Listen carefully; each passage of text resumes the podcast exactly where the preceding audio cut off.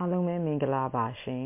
ယခုနားဆင်နေသောအတန်သွင်းစာအုပ်ကို စာဖတ်သူများအဖွဲ့မှဖတ်ကြားထားခြင်းဖြစ်ပါတယ်အချက်အလက်အပြည့်စုံနဲ့ volunteer အဖြစ်ပါဝင်လိုပါကအလင်းစကား .com တွင်ဝင်ရောက်ကြည့်ရှုဖို့ဖိတ်ခေါ်အပ်ပါတယ်2013ခုနှစ်ဇူလိုင်လတွင် ပထမအကြိမ်အဖြစ်ထုတ်ဝေခဲ့သော စာရေးဆရာမောင်ရွှေခေတ်ရေးသားထားတဲ့ ကမ္ဘာ့ငြိမ်းချမ်းရေး ဗိသုကာ ဦးသန့်၏ဘဝအတွေ့အကြုံများ စာအုပ်မှ အခန်း၁၈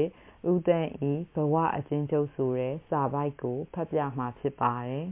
။သူသည် သစ္စာရှိ၏။သူသည် အပြောအဆို သိုသိပ်လိမ္မာ၏။သူသည် ရိုးသားဖြောင့်မတ်၏။ပြီးတော့ သူသည် ဝင့်ဝါခြင်းမရှိ။အချိန်တိုင်းတွင် သူသည် ငြိမ်စိမ်အေးဆေးသည်။သူတွင် ဧရာမသည်းခံမှုကြီးရှိသည်။လူနုံလူအ လူအန္တများနှင့် ကပ်ပါးရက်ပါးများကို အကျဉ်းဖြစ်နေသော သူ့အပြုံးဖြင့် သည်းခံသည်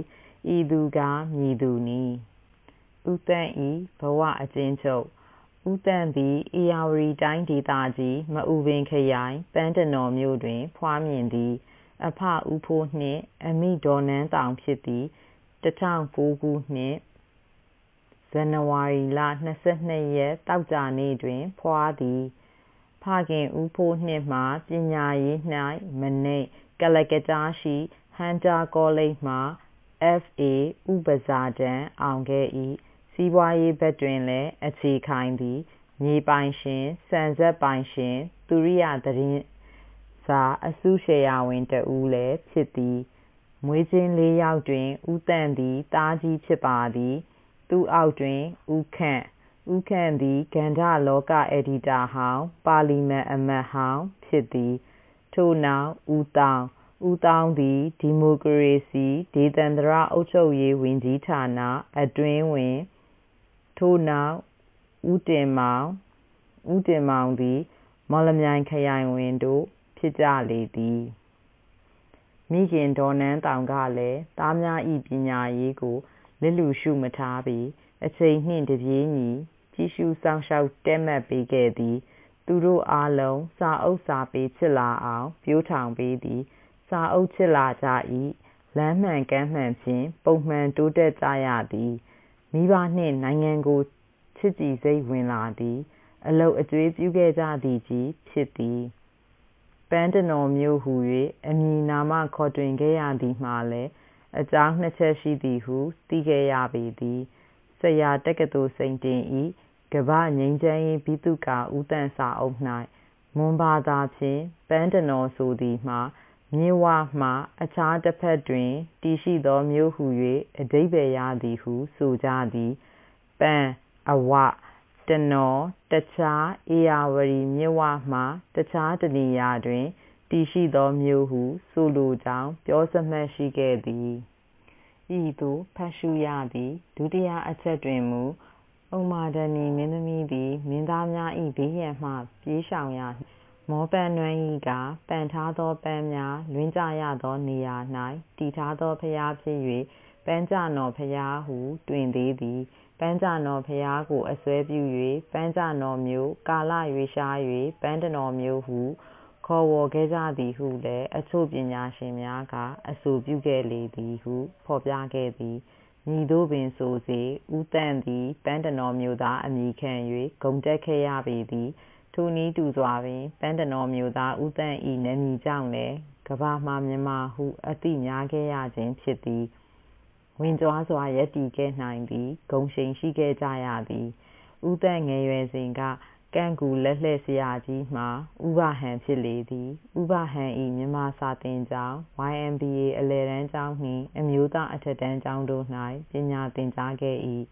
1926ခုနှစ်တွင်ပန်းတနော်အမျိုးသားအထက်တန်းကျောင်းမှဆယ်တန်းအောင်ခဲ့သည်ထို့နောက်ရန်ကုန်တက္ကသိုလ်တွင်ဆက်လက်ပညာသင်သည်1928ခုနှစ်တွင်ရန်ကုန်တက္ကသိုလ်မှဥပစာတန်းအောင်သည် ဥပစာတန်းအောင်မြင်ပြီးနောက်ဦးသန့်သည်ညီငယ်များ၏ပညာရေးကိုငဲ့၍အမျိုးသားကျောင်းဆရာအဖြစ်ဝင်ရောက်အမှုထမ်းခဲ့ရလေသည်1928ခုနှစ်တွင်ဦးသန့်၏ဦးခန့်နှစ်နှစ်ကြီးနှစ်နှစ်ငယ်သည်ဆယ်တန်းအောင်သဖြင့်ညီဦးခန့်ပညာဆက်လက်သင်ကြားနိုင်ရေးအတွက်မိမိကိုယ်ကျိုးကိုအနစ်နာခံပြီးကျောင်းထွက်ခဲ့ခြင်းဖြစ်သည်ရန်ကုန်တက္ကသိုလ်၌ပညာသင်စရိတ်နှစ်ယောက်ကြီးတာဝန်ကို ဦးသန့်သိသည် ထိုစရိတ်ကြီးကာမိအောင်ညီဦးခန့်အားဦးစားပေးလိုက်သည်ဖြစ်၏ဦးသန့်သည် စာနယ်ဇင်းများတွင်လည်းအင်္ဂလိပ်မြန်မာနှစ်ဘာသာဖြင့်စာများရေးခဲ့သည်1930ပြည့်နှစ်မတ်လ28ရက်တွင် အထက်တန်းဆရာအဖြစ်လက်မှတ်ရစာမေးပွဲတွင်တပြည်လုံး၌ဒုတိယရခဲ့လေသည်ဦးသန့်သည်မိမိကိုယ်တိုင် အမျိုးသားအထက်တန်းကျောင်းတွင်ပညာရည်နို့သောက်စို့ခဲ့ရသည် မိမိပညာသင်ကြားခဲ့ရသည့်ပန်းတနော်အမျိုးသားကျောင်း၌ပင်ဆရာအဖြစ်တာဝန်ယူထမ်းဆောင်ရသဖြင့်အထူးဝမ်းသာမိသည်ယင်းကဲ့သို့တာဝန်ထမ်းဆောင်နေစဉ်ကျောင်း၌ကျောင်းအုပ်ကြီးရာထူးလစ်လပ်နေသဖြင့်ဦးသန့်သည်အလွန်ခင်မင်ရင်းနှီးသောဦးနုထံသို့စာရေးအကြောင်းကြားသည်သို့ဖြင့်ဦးနုသည်ပန်းတနော်မြို့သို့ရောက်လာပြီးကျောင်းအုပ်ဆရာကြီးအဖြစ်တာဝန်ထမ်းဆောင်ခဲ့သည် ဦးနုနှင့်ဦးသန့်တို့သည် စာပေဝါသနာတူသူများဖြစ်ကြ၍ညနေတိုင်းစာပေဝိုင်းကလေးဖြစ်ခဲ့သည်ဦးသန့်၏အင်္ဂလိပ်လို ပထမဦးဆုံးရေးသည့်ဆောင်းပါးမှာ ကင်းထောက်လူငယ်အဖွဲ့၏1925 ခုနှစ် နိုဝင်ဘာလထုတ် စာစောင်ဖြစ်သည် ထိုစဉ်က ဦးသန့်၏အသက် 15 နှစ်ပဲရှိသေးသည်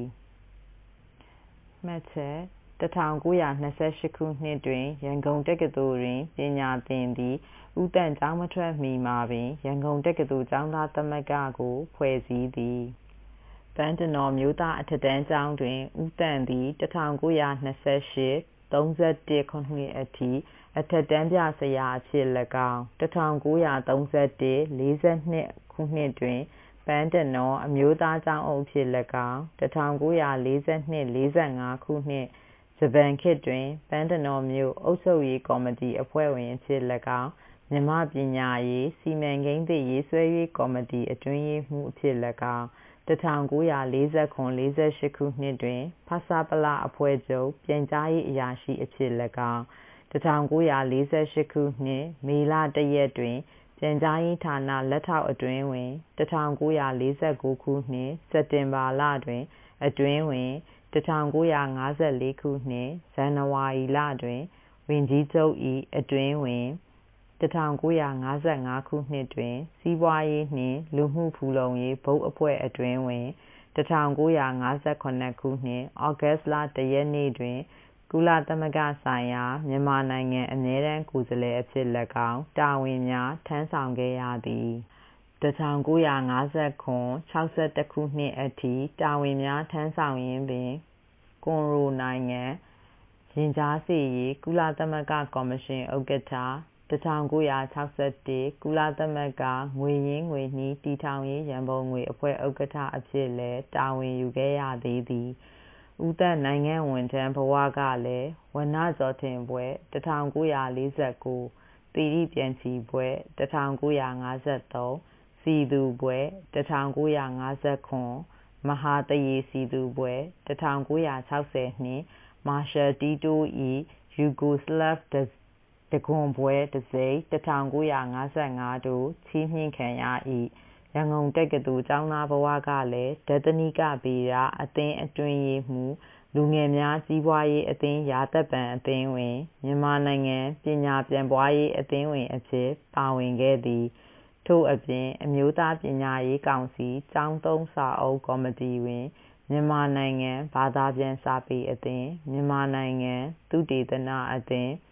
ဒီမိုကရေစီပြန့်ပွားရေးအသင်း မြန်မာနိုင်ငံ ကမ္ဘာ့ရေးရာကောင်စီ ရုပ်ရှင်ဆင်ဆာအဖွဲ့ ဥက္ကဋ္ဌ1952အဖြစ်လည်း ဆောင်ရွက်ခဲ့သေး၏1958ခုနှစ်တွင် ဦးနုသည် ဝန်ကြီးချုပ်ဖြစ်လာပြန်သည် ထိုနှစ်မှာပင် ဦးသန့်အား မြန်မာနိုင်ငံ ကုလသမဂ္ဂ အမြဲတမ်းကိုယ်စားလှယ်အဖြစ် ခန့်အပ်ခဲ့သည် 1961 ခုနှစ် နိုဝင်ဘာလ 3 ရက်တွင် မြန်မာနိုင်ငံ ဝန်ထမ်းဘဝမှ ကုလသမဂ္ဂဝန်ထမ်းအဖြစ်ပြောင်းကာ အမြင့်ဆုံးရာထူးဖြစ်သော ကုလသမဂ္ဂ အထွေထွေအတွင်းရေးမှူးချုပ်အဆင့်ရွေးချယ်ခန့်အပ်နှင့်ခြင်း ခံရသည် 1962 ခုနှစ် နိုဝင်ဘာလ 30 ရက်တွင်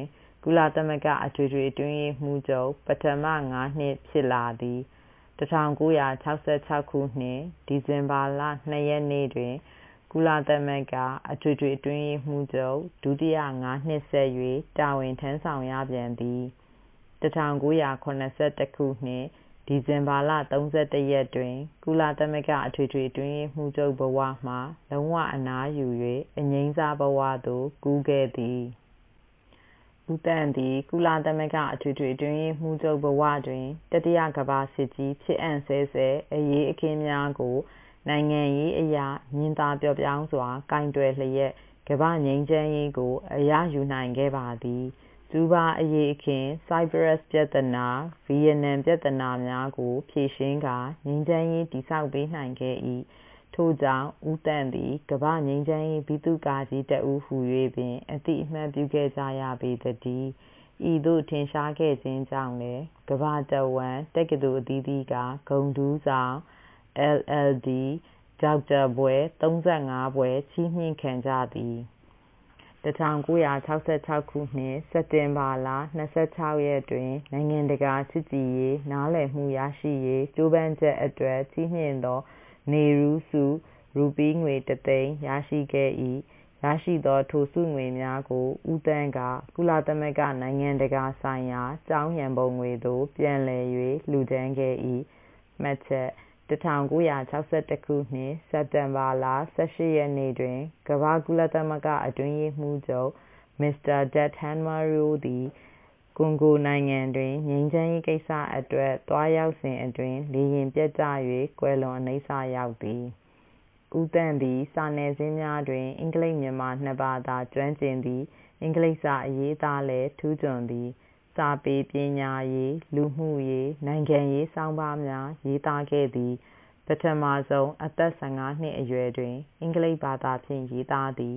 ပုံနှိပ်စာမူအဖြစ်1925ခုနှစ် စက်တင်ဘာလထုတ် Burma Boy Scout သတင်းမဂ္ဂဇင်းတွင် ဖော်ပြခံရသည်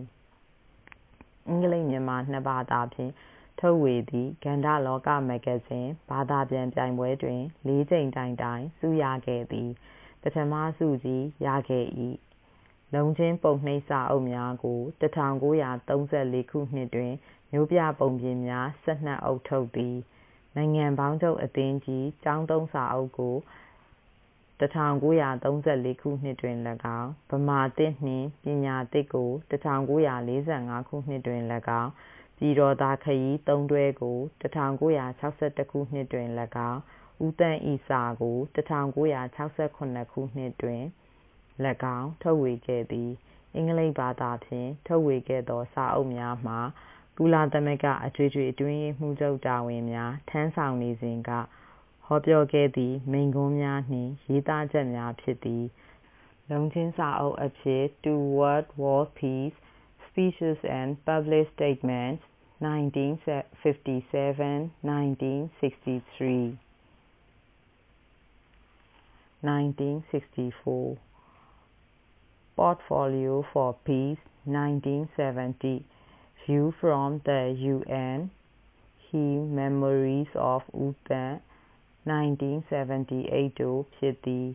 ဦးသန့်သည် ကုလသမဂ္ဂ အထွေထွေအတွင်းရေးမှူးချုပ်ဘဝမှ အငြိမ်းစားယူပြီးနောက်၎င်း၏အထွေထွေအတွင်းရေးမှူးချုပ်တာဝန်နှင့် အတွေ့အကြုံများကို ကမ္ဘာ့သမိုင်းအမည်ဖြင့် စာအုပ်နှစ်အုပ်ရေးသားရန်ဖြစ်သည်အမေရိကန်ပြည်ထောင်စုတွင် ဆက်လက်နေထိုင်ခဲ့သည် ထိုအလုပ်ကို 1985ခုနှစ်တွင် ပြီးဆုံးရန် ရည်ရွယ်သည်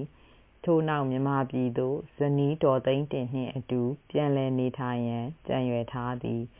ဇနီးဒေါ်သိန်းတင်မှလည်းပန်းတနော်မြို့သူဖြစ်သည်1934ခုနှစ်နိုဝင်ဘာလတွင်ဦးသန့်နှင့်ဒေါ်သိန်းတင်တို့လက်ထပ်ခဲ့ခြင်းဖြစ်သည်